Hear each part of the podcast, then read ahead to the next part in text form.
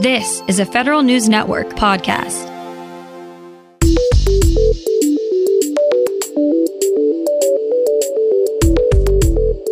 Coming up on today's federal newscast, the Education Department is gearing up to enact President Biden's student loan cancellation plans. There's a new head of the Secret Service. And space is cold, but the Air Force may have a way of warming things up a bit. These stories and more in today's federal newscast.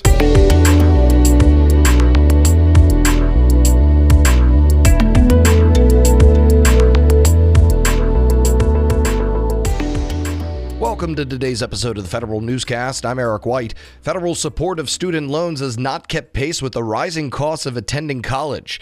Now, the White House is sharing some plans to correct that disparity. The Education Department, for example, will offer debt cancellation to some low income students. The agency is also trying to work quickly to set up a simple application process to help borrowers claim debt relief. Additionally, borrowers who join the federal workforce, the military, or a nonprofit will receive credit toward loan forgiveness, the White House says. The contractor for the Thrift Savings Plan Modernization Project apologizes and explains the reasons behind the troublesome transition. Federal News Network's Drew Friedman reports. Accenture Federal Services says two key decisions negatively impacted the TSP update in June. The contractor for TSP's new system says many frustrations can be traced back to not adding enough customer service staff and making the initial login process too cumbersome. Since the launch, there have been improvements, but Accenture has more plans to boost participants' use of digital services. Drew Friedman, Federal News Network. Federal contractors have 30 days to contact the Labor Department's Office of Federal Contract Compliance Programs about a potential release of EEO data. OFCCP issued a notice seeking feedback from vendors who did business as primes or subcontractors with the government from 2016 to 2020. Labor says it's received a Freedom of Information Act request for all annual reports submitted to the EEOC detailing employee demographic data categorized by race, ethnicity, sex, and job category. Labor says they want to know if contractors will file a timely objection explaining why their EEO1 data is exempt from disclosure.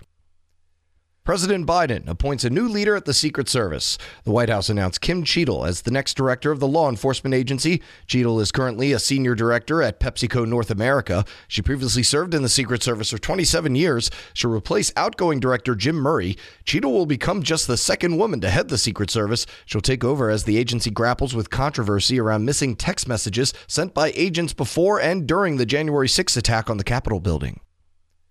The Department of Homeland Security looks to forge its own path for gauging contractor cybersecurity. Federal News Network's Justin Doubleday has more on that. DHS is planning to use self assessments to evaluate the cybersecurity of its contractors.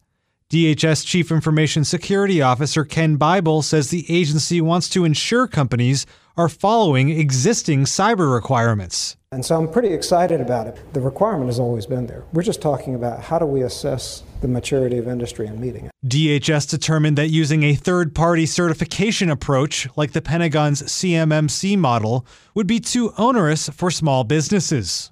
Justin Doubleday, Federal News Network. Members of the Senior Executive Service will get a chance to weigh in on cross sector collaboration. The Senior Executives Association and Deloitte want feedback on current practices of collaboration with private sector and academic entities. The survey will also ask SESers what help from those outside entities agencies need to solve problems. SEA and Deloitte hopes the results of the survey will identify the steps needed to develop the organizational process for the next generation of cross sector collaborations.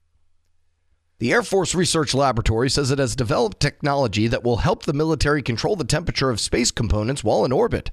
The lab is releasing 6,600 hours of data on its oscillating heat pipes to the public to continue the advancement of space technologies. The pipes are part of the Air Force's Advanced Structurally Embedded Thermal Spreader 2 experiment and most recently flew with a Space Force mission. The Defense Department is shifting the way it handles traumatic brain injuries. Federal News Network Scott Maucione reports. The Pentagon's implementing a new policy that takes a comprehensive approach to brain health. The new action plan outlines five areas of effort that range from constant monitoring for brain injuries to further research on them. The policy changes how the Defense Department approaches the issues by focusing on a service member's career long brain health instead of treating brain injuries as one off instances. Between 2000 and 2021, nearly 454,000 service members suffered from traumatic brain injuries. Scott Maucione, Federal News Network. Making federal procurement more environmentally sustainable faces three major obstacles, according to a former GSA and DoD official. Former Public Building Service Commissioner Dorothy Robyn wrote a report outlining these obstacles and her recommendations to achieve greener federal procurement. Climate goals need to be integrated in agency missions. Agencies need more funding and more flexible budget rules to make buildings more efficient, and the federal procurement process itself needs to incentivize lower life cycle costs rather than just the low price rule.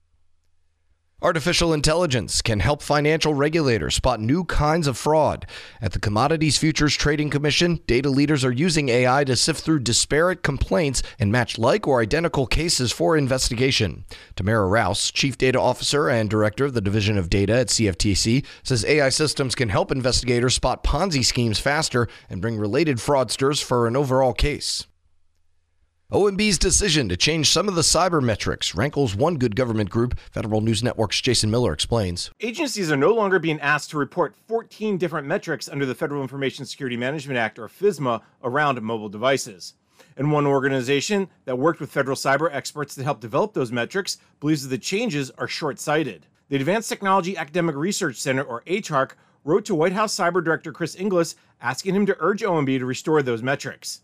ATARC says OMB's FISMA changes are inherently flawed, as it will take CISA at least a year to create a new mobile security reporting structure. Jason Miller, Federal News Network. And to help people with cognitive disabilities, the Library of Congress recommends designing content to create consistency across all interactions, as well as warning users at the start of an interaction how long it will take, like before filling out a form on a website.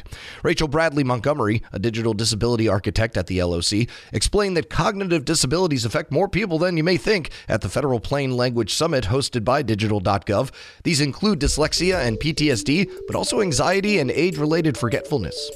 You can find more information about these stories at federalnewsnetwork.com. Search Federal Newscast and subscribe to the Federal Newscast on Podcast One or Apple Podcasts. I'm Eric White.